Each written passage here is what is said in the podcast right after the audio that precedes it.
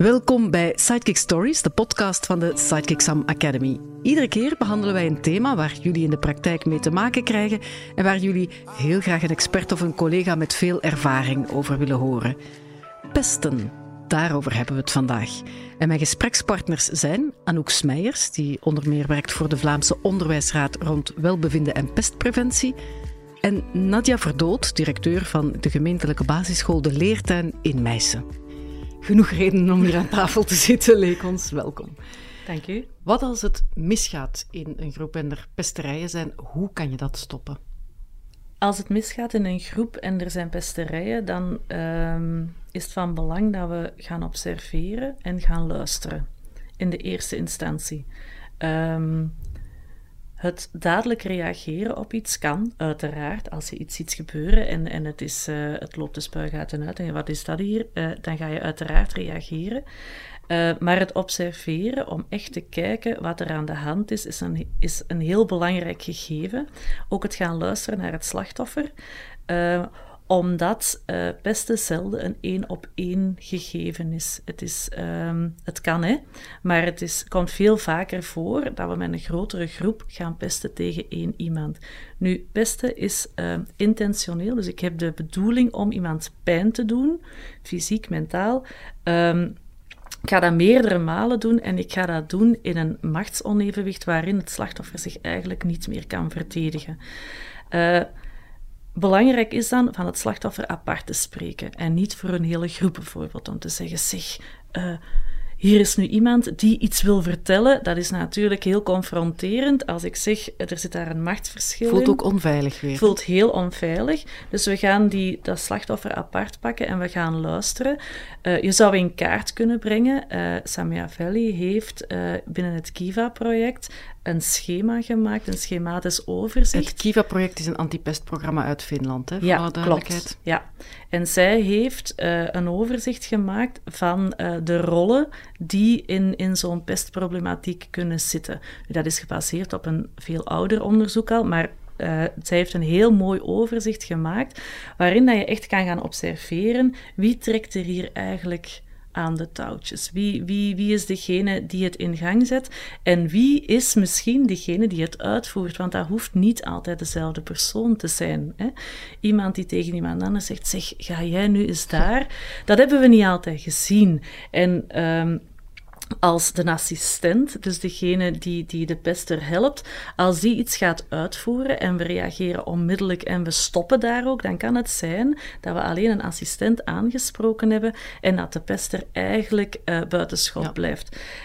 Het is belangrijk dat we gaan observeren, omdat de vriendschap tussen een assistent en een pester niet altijd zo diepgaand is. Nee. En dat die dus gemakkelijker wordt opgeofferd en gezegd: ah ja, nee, dat was ik niet hoor, uh, dat was een andere. Een assistent, maar er zijn ook versterkers. En versterkers zijn mensen die er rond staan, die meelachen, die meedoen. Um, die mensen aanspreken kan al een heel belangrijk iets zijn. Een middengroep aanspreken, mensen aanspreken die eigenlijk het beste mee in gang steken. Niet initieel, maar door... Faciliteren. Ja, die het faciliteren door erbij te staan, door die mensen aan te spreken op hun verantwoordelijkheid en, en daarover te hebben, kan je al uh, heel wat veranderen, omdat als daar mensen zeggen dit vinden we niet oké. En daar mensen in groep veel sterker dan alleen, slachtoffer is alleen, in groep reageren, hey, dit is niet de manier. Uh, is een, is een pester op dat moment veel minder sterk en, en is de kans dat het pesten gewoon ophoudt op dat moment uh, zeker reëel. Hoe pakken jullie pesten aan op school? Dat is een beetje op dezelfde manier. Dus ja, we hadden ook wel wat vragenlijsten, allee, bevragingen bij kinderen, ook gesprekken met kinderen.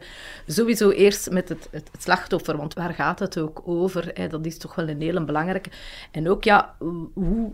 Je kunt met kinderen gaan spreken, je kunt gaan confronteren enzovoort, maar het moet voornamelijk... Je moet, het moet veilig voelen. Sommigen geven kinderen aan van dit wil ik en dit wil ik niet. Uh, de observeren en tijd nemen, dat is een hele belangrijke. Vaak is er een problematiek. Ouders met heel hun gevoelens, uiteraard gaat over hun kind. Hè, die, die, ze krijgen een mail en dan moeten direct school spreken, er moet direct iets gebeuren, er moet gestraft worden, er moet gestopt worden. Uiteraard van heel hun emotie. Dat is natuurlijk het gevaar om daar onmiddellijk op in te gaan en zeggen van ja, kijk, we gaan de tijd nemen om, om te gaan onderzoeken wat er nu effectief gebeurt. Waarover gaat het hier allemaal? dat is toch wel niet onbelangrijk. Want het wordt zodanig uitvergroot en het wordt zodanig dat het soms gaat over iets, over iets kleins. En we moeten gewoon weten waarover gaat dit. Uh, en dat neemt gewoon eventjes tijd in. Het is belangrijk dan dat je even aan de ouders uh, gaat zeggen van kijk, we, gaan dit aanpakken en vertrouw de school daarop. Anders nemen soms zelf initiatieven, zeer gevaarlijk. En de leerlingen onderling, eh, zijn er dan bijvoorbeeld buddies ook bij wie ze terecht kunnen of zo? Ah, dat hangt er een beetje af wat er gebeurt. Sommige kinderen hebben er helemaal niks mee te maken. Dus zoiets van, oh ja, zo heel de groep moet daar niet in gegooid worden. Het gaat er over het slachtoffer kan vaak uh, aanduiden van die en die is erbij, maar die doet niet mee of die heeft gewoon waargenomen. Maar dat is wel belangrijk dat je zo weet wie is daar allemaal bij aanwezig. En sommigen kunnen juist een, een betere rol spelen. Bij wie kan jij gaan als je het niet veilig voelt, als je je niet sterk genoeg voelt. Voor hun ook oplossingen gaan zoeken. Maar ook daar, uh, de pester, wie heeft hij inderdaad uh, nodig? Soms zeggen die dan zelf ook, ja, kunnen we dan niet de situatie omdraaien? Soms zijn ze wel bevriend en zien ze wel iets gebeuren dat hun vriend of vriendin doet en dat ze eigenlijk niet zo blij mee zijn. Maar dan, soms speelt het wel dat je op die vriendschap wel gaat werken en zegt, zou je dat zelf tof vinden? Kunnen we niks anders doen? Maar we brengen uw vriend toch wel ook in de problemen dan. Want ja, we kunnen die niet laten doorgaan. Dat die zo wel bereid zijn. Oh ja, maar ja, wacht juffrouw. Als ik het zie dat hij gaat doen, dan kunnen we een keer iets anders... Ik bedoel, dat is het op hun, op hun leeftijd. Dan kunnen ze kinderen aanzetten... Uh, tot de iets lont anders, uit het vuur tot halen iets op dat moment. Zijn er goed bedoelde initiatieven die misschien niet goed overkomen om een samenhang te veranderen? Um, ik denk dat we als we um, naar een moeilijke dynamiek gaan kijken en bijvoorbeeld naar een pestproblematiek gaan kijken, dat we daar uh, leerkrachten zien die uh, het wel heel moeilijk kunnen hebben en dingen kunnen doen waarmee ze de problematiek eigenlijk kunnen uh, verergeren. Um, als we naar uh, onderzoek kijken, dan zien we dat 96% van de leerkrachten het idee heeft dat hij daar op een goede manier mee omgaat, maar dat de cijfers die daar leerlingen daaraan geven een pak lager liggen. Wat, wat, wil dat zeggen? Op een goede manier, met een hele moeilijke dynamiek omgaan. Um, ik uh, heb een heel aantal voorbeelden gezien van mensen die echt met een heel goed bedoeld idee komen, uh, en de bal totaal misslaan. Op, Zoals? Ja, op een gegeven moment uh, is er een kind van het vierde leerjaar en die krijgt een pet van zijn papa. Mm -hmm. Het is een pet van Disneyland. Het is een beetje een, een onnozele pet, een gekke pet. Maar uh, die kerel is stoer genoeg om te zeggen: Ik ga naar mijn uit school, dat is kei grappig. En die gaat daarmee uit school en ook in zijn klas, uh, hilariteit alom, geen probleem. Maar hij komt op de speelplaats en die van het zesde kijken daar anders naar. Ja. Hè? En wat doen die van het zesde? Die beginnen die pet af te pakken en er wordt mee gegooid. Hij kan daar niet aan. Nu, kereltje is uh, sociaal best vaardig, kan opkomen voor zichzelf en gaat naar zijn leerkracht en zegt: Juf, die geven mijn pet niet terug en die zeggen dat dat een stomme pet is. Ik heb die wel van onze papa gekregen. Die leerkracht gaat uh, naar de speelplaats en in een zeer goed bedoelde vlaag um, zegt ze: Je gaat dat niet doen met mijn kinderen. Deze gaan we niet doen. En wat doet ze? Ze gaat naar de speelplaats en ze zoekt die van het zesde leerjaar, diegene waarvan zij denkt dat dat degene is die, die het, uh, de aanstoker is. Ze pakt die mee naar haar klas, ze zet die voor um, haar klas van het vierde leerjaar en zegt tegen haar kinderen, lach er nu maar eens mee. Oef. Je gaat dan weten hoe het voelt. Nu, die mevrouw ziet haar kinderen van die klas echt graag en heeft echt de bedoeling gehad om haar klas te beschermen en te zeggen: we doen dit niet. Maar als we verder kijken en we kijken naar die kerel van het zesde leerjaar, die ook binnen bepaalde normen iets gedaan heeft, die ook een sociale status te bewaken heeft in zijn klas, um, de emoties die daar dan mee gepaard gaan, zijn niet zo moeilijk om, om, om te voorspellen. Dat kind wordt boos. -hmm. Natuurlijk niet voor de klas. Hè. Eerst komt er gekwetst en, en beschaamd. En, um, en als hij uh, buiten gaat op de speelplaats, dan is hij boos. En dan heeft hij terug zijn vrienden rond zich en hij is ook een pak sterker. En dan en daar heb je eigenlijk als leerkracht op een zeer goed bedoelende manier um, iets heel erg versterkt. -hmm. Want die leerkracht was niet op die speelplaats in die speeltijd, want daar roleert uiteraard en daar staan ook andere mensen op die speelplaats. Ehm, en ik denk ehm, twee dingen. Aan de ene kant kan een gebrek aan kennis geven dat je dingen doet die je goed bedoelt, waarvan je zegt: wat heb jij haar nu aangedaan? Dat gaan we niet doen. We gaan nu samenzetten en leg het nu maar eens uit tegen elkaar. Terwijl pesten nu net als belangrijkste element heeft dat een van de twee niet in macht is om zich te verdedigen tegen de ander. Maar in dit concrete geval, hoe moet je dat dan aanpakken, zoiets? Het is van belang dat je uh, in de eerste instantie gaat observeren. Want je moet wel weten, tenzij je, je, je gaat observeren en grijpt voorlopig niet in, tenzij het uiteraard gevaarlijk dus wordt. Dus je laat het gewoon gebeuren dan? Nee, wacht. Nee, deze moet ik even terugspoelen, want dat gaat helemaal fout uh, doorkomen. Um, als je, op, als je uh, een probleemsituatie als deze hebt, dan ga je in de eerste instantie observeren. Dan ga je kijken, wat is er aan de hand? En de hiërarchie waar, je, waar we het eerder over gehad hebben, daar, die heb je ook in een pestsituatie. En in een pestsituatie, dat is heel vaak niet één op één, maar dat is heel vaak uh, een pester die een assistent heeft, die mensen rond zich heeft, die een groep heeft en die met een grotere groep naar een slachtoffer toe gaat. Als ik die groep een beetje in kaart wil brengen en dus wil weten wie ik juist moet aanspreken, dan moet ik eerst gaan kijken. Kan ik niet kijken omdat de situatie te kritiek is, te gevaarlijk is, dan ga ik uh, zeker al eens luisteren. En er zijn daar een aantal stappen in. Ik ga eerst luisteren naar het slachtoffer. Ik ga luisteren wat er gebeurt, uh, wat er aan de hand geweest is.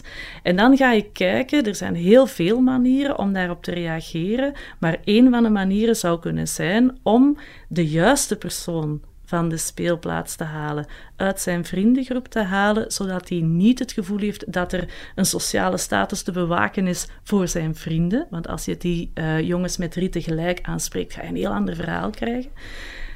En dan met de vraag of met de melding: hey, zeker als het nog klein is, dit ben je aan het doen. Dit doet het met uw slachtoffer. Weet jij dat? Weet je wat je hier aan het doen bent? En hoe ga jij dit oplossen? Ik denk dat het een heel belangrijk element is om niet alleen te, uh, met de vinger te wijzen, uh, te straffen, maar ook echt wel de verantwoordelijkheid bij het andere kind te mhm. leggen. Het is zoveel gemakkelijker om te zeggen, en uh, dit vind ik niet oké, okay. nu ga je alle papiertjes op de speelplaats opruimen. Het is veel gemakkelijker voor het kind om dat te doen, dan dat ik hm. tegen jou zeg... Hand in eigen boezem. Ja, dit hm. heb jij gedaan, dit is wat er gebeurd is, hoe ga je dat oplossen? Um, in het secundair kennen we ook wel uitsluitingen. En wat doen we daar? Uh, we, we, halen een, een, jongere een aantal dagen uit een klas. En dan zonder contact in sommige scholen. Er zijn ook scholen dat echt heel mooi loopt. Maar in, in uh, nogal afgemeten uh, versies kan het ook zijn: ik haal jou uit de klas. Want jij hebt iets gedaan dat niet kan. En ik zet jou na zoveel dagen terug in die klas. En wat doet dat dan met mijn status? En wat doet dat dan met mijn populariteit, al dan niet in een moeilijke klas? En wat doet dat dan met de normen en het gedrag dat wij als normaal gaan zien? Dat, is een hele moeilijke, ja, ja, ja, ja. Het lijkt niet alsof het probleem daarmee opgelost is, in tegendeel. Nee, het is net interessant om uh, de binding te houden op een of andere manier. En uh, te blijven investeren in die jongeren er zijn echt uh, kinderen en jongeren waarvan mensen zeggen, Anouk jong, maar ten die, je kunt daar echt niks mee aanvangen. Nu, het, is goed, het is gedaan, het is goed geweest. Uh, er zijn ook verhalen waar, waarvan je denkt, ja, hoe, hoe, doen we dit nu nog?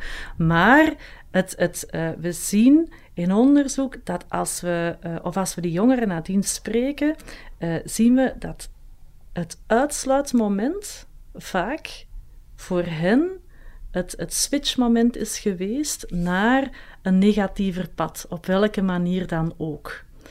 Dus daar, als kinderen om welke reden dan ook uit die klas verdwijnen of jongeren en terugkomen, daar begint die dynamiek opnieuw. Hè? Mhm. En dat is een hele belangrijke, denk ik, die je moet meepakken als je met een hele negatieve uh, klassfeer zit. En als je daaraan denkt, omdat het niet opgelost is, ook met pestproblematieken, ook in de lagere school is het niet opgelost met te zeggen, ik haal hier een kind uit, we sturen die weg, of er gaat, ja, nu is ze naar een andere school, nu is het opgelost. Niet de oplossing. Nee, zeker niet de oplossing. Moet je eigenlijk ieder conflict wel oplossen? Of kan het zijn dat kinderen daar net iets van leren om het zelf te leren oplossen? Het spreekt vanzelf. Hè. Als jij morgen een conflict hebt met iemand, ja, iemand anders kan het voor jou niet echt oplossen.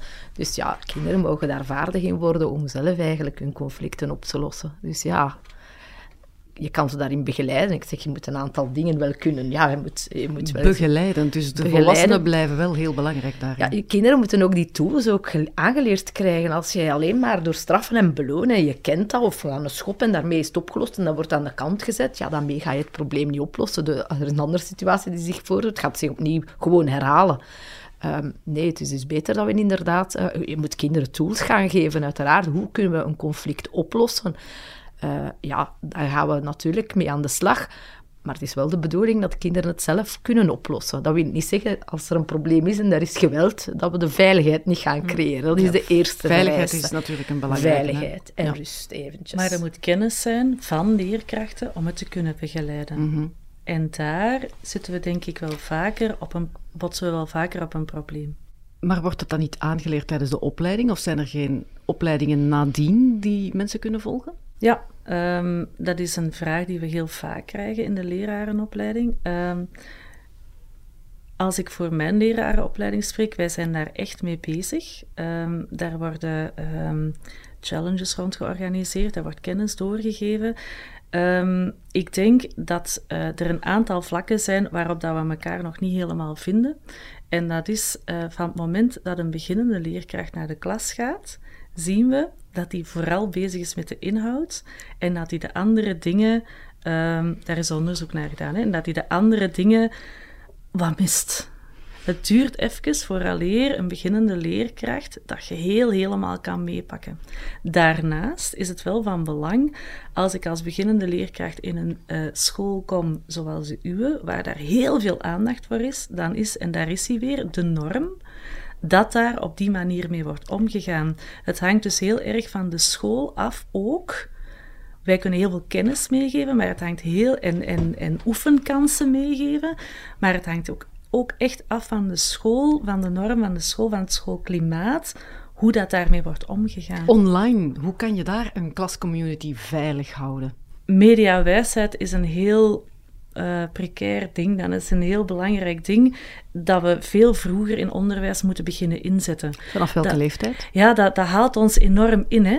Um, een aantal jaren geleden hadden wij met, het, met de mappen um, vanaf het vierde leerjaar ingezet op uh, mediawijsheid. En we zien dat we te laat zijn. Uh, dat we veel vroeger moeten gaan inzetten op die dingen.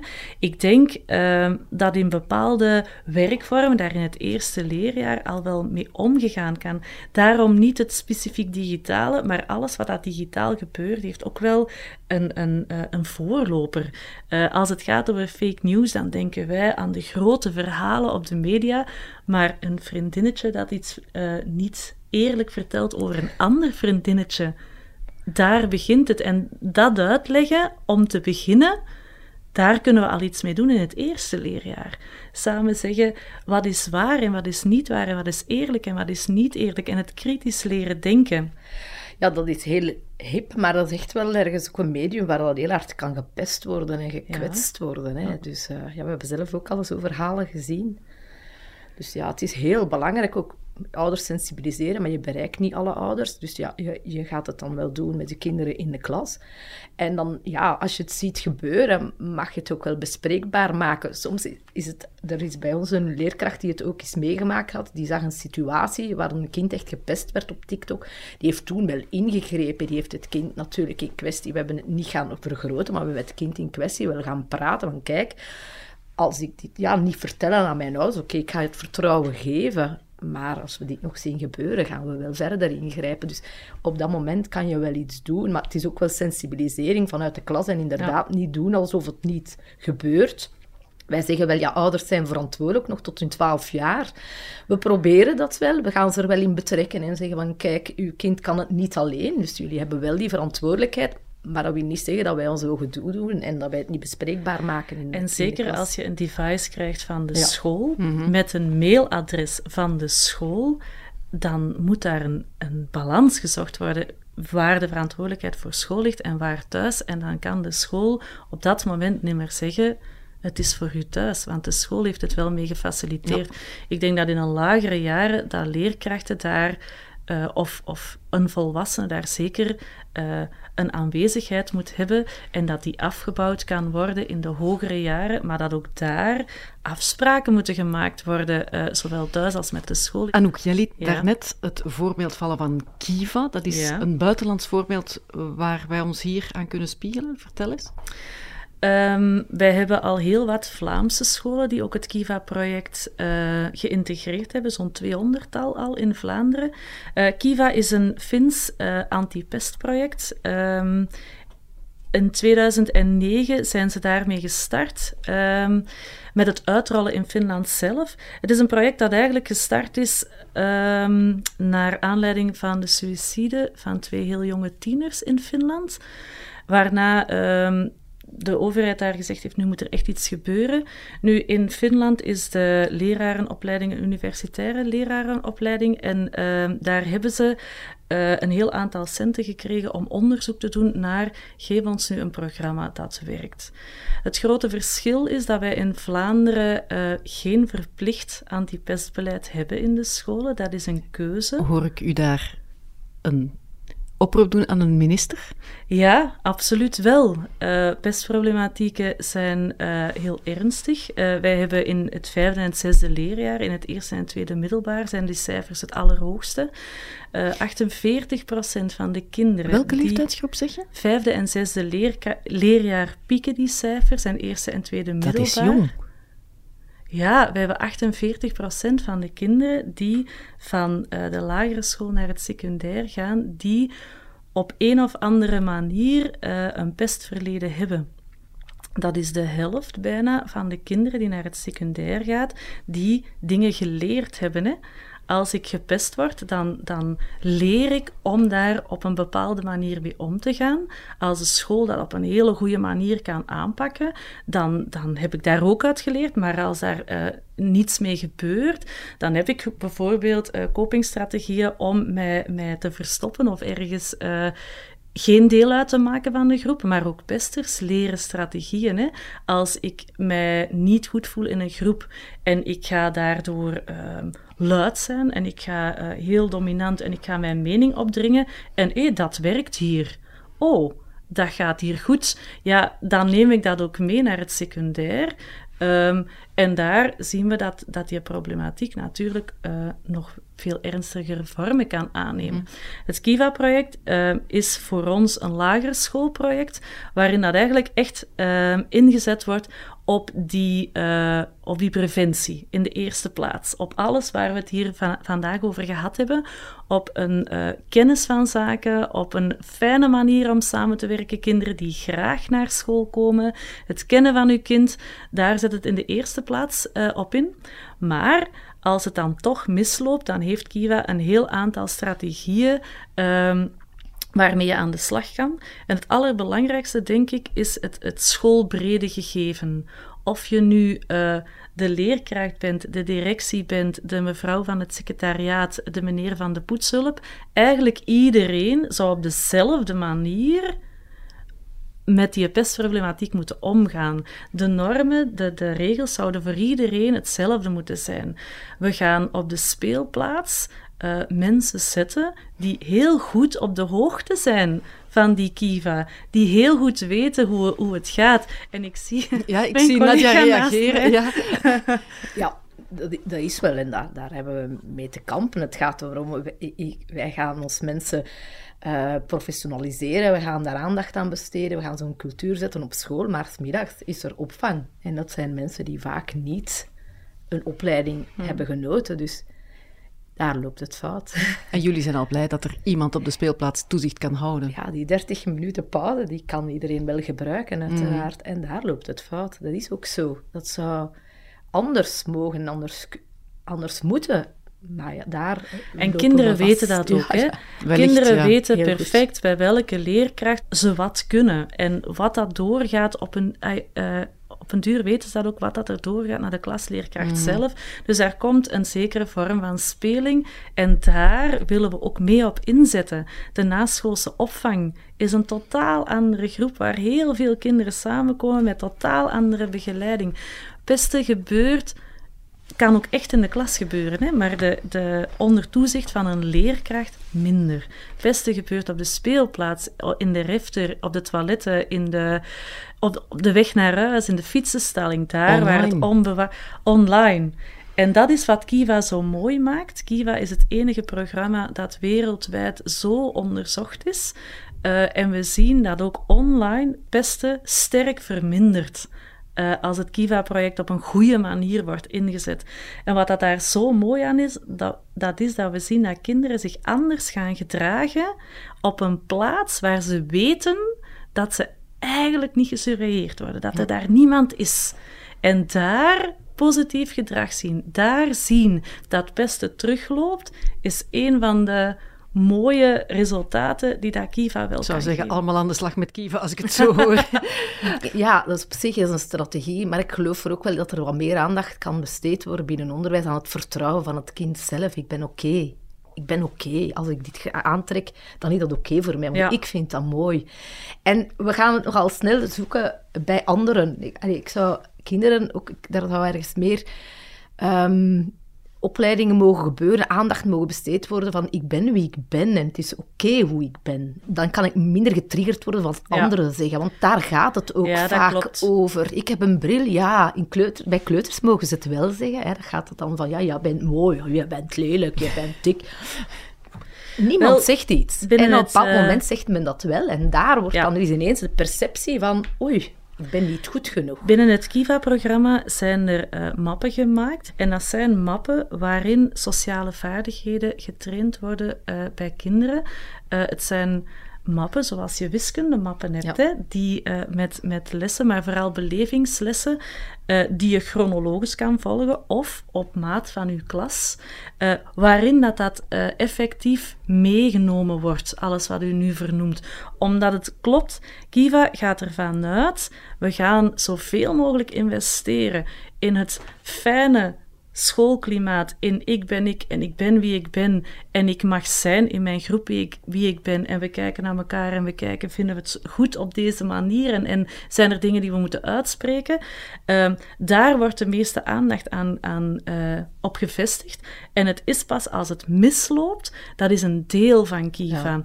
Het is een deel van Kiva, als het misloopt, dan zijn daar stappenplannen en dan trainen wij leerkrachten, dat is een driedaagse training, dan trainen wij leerkrachten om daarmee aan de slag te gaan. Maar de basis blijft liggen in een veilige groep. Mm. Ik heb een aantal vragen binnengekregen van Sidekick Sams. Ellen zegt... Um, ze, ze kaart een specifiek probleem aan van haar school. Ze zegt niet alleen de klasgroep, maar ook de schoolgroep zou één community moeten vormen. Wij hebben sinds een tweetal jaar een groepje oudste leerlingen, vijfde en zesde leerjaar, die het goed doen in de klas. Maar op de speelplaats komen ze constant in conflict met andere, vaak jongere leerlingen. Ze lijken meestal zelf uit te dagen en de conflicten uit te lokken. Toch is die klik zelf heel hecht. Het is moeilijk om tussen beiden te komen. Hoe pak je dat aan? Dat is haar concrete vraag. Kijken. Eerst kijken wat er gebeurt. En ik denk dat uh, het, het proberen zelf te, te, gaan uh, bekijken welke norm wordt hier eigenlijk gehanteerd. Wat moet je doen, welk gedrag moet je stellen om bij deze groep te mogen horen? Um, die groep is hecht, zegt zij. Uh, dat kan zeker, uh, maar die, die groep heeft een aantal uh, verwachtingen van zijn groepsleden. En van het moment dat er op de speelplaats gekomen wordt, worden er bepaalde verwachtingen gesteld, waardoor dat het ook moeilijk is om tegen dat gedrag in te gaan. Want als ik daar iets tegen zeg als individuele leerkracht, dan sta ik heel sterk in mijn klasgroep. Um, als ik kan kijken wie dat daar wie dat daar de, de, de leider is, wie dat daar het voortouw neemt, als ik kan gaan kijken hoe dat die groep een beetje in elkaar stikt en ik kan effectief kinderen gaan aanspreken, individueel op hun gedrag met de vraag, weet je wat je aan het doen bent? Kijk wat dat dan met de ander doet en hoe ga je dat zelf oplossen? Ik ga een deel van de verantwoordelijkheid ook absoluut bij jou leggen. Uh, ik denk dat dat een hele belangrijke is. Daarnaast denk ik dat het effectief leren kennen van de kinderen waar ze zo lastig tegen doen, dat dat ook een hele mooie zou kunnen zijn. Ehm, maar als we dat doen, bijvoorbeeld, we zien dat in leesduo's en zo, hè, dat mhm. er kinderen, oudere kinderen, uh, dat kan heel mooi zijn. Maar ook dat moet je wel wel wat bewaren. Die, die, die begeleiding, daar moet je wel iets mee doen. Maar ook je speelplaatsbeleid eens bekijken dan. Want ik denk dan ook altijd, ja, tweede leerjaar. Hoe komt dan nu dat die gaan die van het zesde opzoeken of omgekeerd? Hey, is, oh, die zijn, ja, soms, als je een keer naar je eigen speelplaats gaat kijken, van, van kunnen kinderen wel spelen? Wat doen ze daar? Uh, ja, wat zouden ze leuker vinden? Wat maakt dat ze die elkaar gaan opzoeken? Misschien vinden ze het leuk om eens een spel samen te spelen. Of misschien zijn er daar wel leerlingen die zoiets in elkaar kunnen steken. Wij hebben een leerlingenraad op school en dat werkt wel. Dus er iemand die in de leerlingenraad wel zegt van... Oh, ja, er is te weinig materiaal of er is te weinig dit of dat leeft. Of als er dan zo wel wat conflicten zijn, die van tweede, die zitten altijd op ons voetbalveld of zo van die zaken. Ja, dan, dan vragen ze het eigenlijk een beetje zelf. We moeten een oplossing vinden, maar we weten nog niet goed hoe. En, en dat zijn zo van die... Je mag wel je speelplaatsbeleid eens gaan bekijken. Soms vervelen kinderen zich gewoon. En dan hebben die gewoon ja, tools nodig. Van ja, wat maakt dat jullie vervelen? Wat, zou, wat zouden jullie leuk vinden? Wel een hele belangrijk, want we ervaren dat ook als we dat loslaten. Dan gebeuren er ook wel zo van die dingen. Je kan ook een uh, hechte groep hebben in een onveilige groep. Een hechte groep in een onveilige groep. Ja, als ik bijvoorbeeld een pestproblematiek heb in mijn uh, klas, okay. hè, dan kan het zijn dat er daar wel een hechte groep zit. Hecht wil dan in deze niet zeggen dat, de, dat dat diepe vriendschappen zijn. Dat is nog iets anders. Maar ze hangen aan één. Maar ze hangen wel aan elkaar en de groepsafhankelijkheid wordt dan heel erg groot. Want als, ik, uh, als wij jou buiten de groep zetten, dan uh, zit daar een norm dat dat kan pesten is een groepsgegeven, dan is de norm, wij kunnen hier iemand buiten de groep zetten en dan is het veilig dat u dat bent en niet ik. Concreet inderdaad. Moet er een preventieve pestproblematiek uitgewerkt worden? Zo ja, wat zijn de handvatten waarmee ik aan de slag kan gaan? ja, we moeten met z'n allen met uh, pestpreventie bezig zijn. De cijfers zijn gewoon te hoog en de gevolgen zijn gewoon te zwaar om er niet mee bezig te zijn. Elke school zou absoluut een, een, een pestpreventieplan moeten hebben, zou moeten weten uh, welke meldpunten dat er zijn om te beginnen. Als ik als ouder uh, iets wil melden, hoe doe ik dat dan? Wil ik dat als, als school dat iedereen naar de directie stapt? Misschien niet. Maar misschien vertrouw ik op dat moment niet helemaal meer op de klasleerkracht, want in die klas zit mijn kind wel. En daar is het misgegaan. Dus hoe doe ik dat dan? Die meldpunten zijn, zijn een, een basis, niet alleen voor ouders, ook voor kinderen. Hè? En voor de leerkrachten? Um, maar die, die meldpunten zijn, moeten er ook zijn voor leerkrachten. Het kan ook een postbus zijn in de klas of beveiligd buiten de klas ergens, waar kinderen die um, bijvoorbeeld niet echt het slachtoffer zijn, maar iets zien gebeuren en er niet over durven spreken. Want als ik het ga zeggen, dan heb ik misschien geklikt en dan ben ik misschien de volgende. Mhm. Eh, dat ik het anoniem ergens in een brievenbusje kan steken. Um, maar als ik het anoniem ergens in een brievenbus ga steken, dan moet ik toch al wel enig besef hebben van wat dat er gaat gebeuren met die melding. En die transparantie is heel belangrijk, uh, voor kinderen ook. Als je heel transparant kan zijn en zegt, ik, van het moment dat daar iets in komt, dan ga ik dat lezen en dan ga ik individueel aan de slag met een kind dat daarop staat, bijvoorbeeld. Of ik ga... Um, ik ga dan kijken op de speelplaats bijvoorbeeld, maar weten dat het niet zo is dat ik uh, plotseling, ik krijg een melding en ik leg heel mijn les stil en ik zeg, wat is met dat hier allemaal? Op deze manier kan dat, kan dat hier niet. Ja, dat is natuurlijk veel bedreigender. Dus die transparantie, wat gaat er gebeuren, is heel belangrijk, zowel voor ouder als kind. Dat is, dat is iets wat ze zich... En dat is een engagement dat, van de leerkracht zelf dan? Ja, van de school. Een pestproblematiek aanpak doe je eigenlijk nooit alleen als individuele leerkracht. Omdat we niet alleen zien dat er heel veel over de klasse heen uh, pestproblematieken zijn, maar ook als het in de klas uh, zelf is, is het van belang dat je laat zien dat je als school op één lijn staat.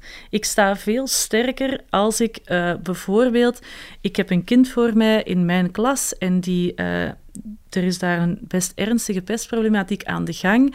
Um, en ik wil daar uh, mee spreken, maar ik krijg precies geen vat op dat kind. Op een of andere manier uh, is die klikker niet of niet meer. Dan is het heel interessant om gaan na te denken, maar wie Um, heeft er wel vat op dat kind? Wie zit er in het netwerk van dat kind waar dat hij wel heel graag naar luistert? Misschien is dat de favoriete turnleraar. Misschien is dat in het secundair die uh, man van, uh, van bouw of van weet ik veel welk vak die wel uh, waar dat die wel naar wil luisteren, die ga ik bij mij aan de tafel zetten dan. En dan ga ik dat samen doen. Een op een goede manier pesten aanpakken, doe je nooit, zoals dat je die klasdynamieken nooit alleen aanpakt, dat doe je niet alleen. Dat is een norm, dat is, dat is een, een visie die van de hele school moet komen. Maarten wil weten hoe ontzettend belangrijk en veilig een klasklimaat ook is. Hoe vermijd je dat je wekelijks al te veel tijd verliest wanneer je ruzie, pest, welbevinden, andere intersociale problemen wil oplossen? Je kan simpelweg niet elk moment op alles ingaan. Denk dat het vaak, ik begrijp het ook wel, ik denk dat het gewoon belangrijk is dat er een structuur zit, dat kinderen wel weten, ik kan mijn verhaal wel kwijt. Als, als jij als leerkracht zegt, ja, nu niet, ja, ja wanneer dan wel? Uh, soms volstaat het om eventjes te te, te in te checken of uit te checken, dagdagelijkse kleine zaken, dat kinderen wel weten van, mijn juf of mijn meester gaat wel luisteren als het erop aankomt. Als er ook momenten structureel in de week uh, gepland worden waar dat er uh, gepraat wordt over conflicten, als er zich al dan veel conflicten bijvoorbeeld voordoen op een speelplaats, en daar wordt wel eens gepolst, hoe is het geweest, hoe hebben jullie het opgelost, dat daar een moment gewoon vastgelegd wordt, dan geeft dat voor kinderen rust. En in het secundair? Is dat eigenlijk uh, hetzelfde. Hè? Die, die, die uh, structurele momenten die kunnen er ook zijn, uh, niet alleen om over conflicten, maar ook om. We hebben, heel, we hebben veel in groep gewerkt en hoe is dat dan gelopen? Dat kan ook heel constructief zijn. Als we dat structureel inbedden, zien we dat de conflicten die dat er geweest zijn en die dat kinderen of jongeren willen melden, uh, in een hevigheid van ik wil mijn verhaal kwijt. En je zegt dan, dan is daar ruimte voor. Ik, ga, ik heb jou nu gezien, ik heb gezien dat je iets kwijt wil. Dan en daar gaan we daar tijd voor maken. Dat dat soms al verdwenen is voor we op dat punt bereikt zijn. Terwijl als we op alles altijd ad hoc gaan ingaan, dan, dan creëer je ook iets anders. Hè. Uh, ze zeggen wel eens, alles wat je aandacht geeft, groeit. Ehm, ik heb een kleuterjuf gehad, een hele sympathieke mevrouw, en die had uh, wat strubbels in haar kleuterklas, en vooral op de speelplaats. En elke, elke speeltijd dat die kinderen binnenkwamen, moesten die hun um, symbooltje, ze hadden een symbooltje op een uh, muntje, moesten ze hun muntje in het juiste doosje steken. En daar stonden dan uh, smileys op. Ehm, het ding was dat ze op een duur zei: Ik ben daar zoveel mee bezig, omdat kinderen elke kleine detail willen komen vertellen. En wat deed ze dan? Ze heeft dat uh, fel verminderd, maar ze heeft dan gezegd: ah, wel, op die momenten gaan we het daarover hebben, maar in een veel bredere context. We kunnen het ook hebben over hoe werken we samen. We kunnen het ook hebben over um, wat is er eigenlijk, uh, zelfs over actuele dingen binnen, binnen dat praatmomentje. Dat hoeft niet te gaan over conflicten aan zich. Dat kun je inbedden in uw volledig curriculum. Dankjewel Anouk Meijers en Nadja Verdoot uh, dat jullie al jullie kennis en ervaring wilden delen met onze Sidekick Sam Academy. Heel graag gedaan. Graag gedaan. I know you.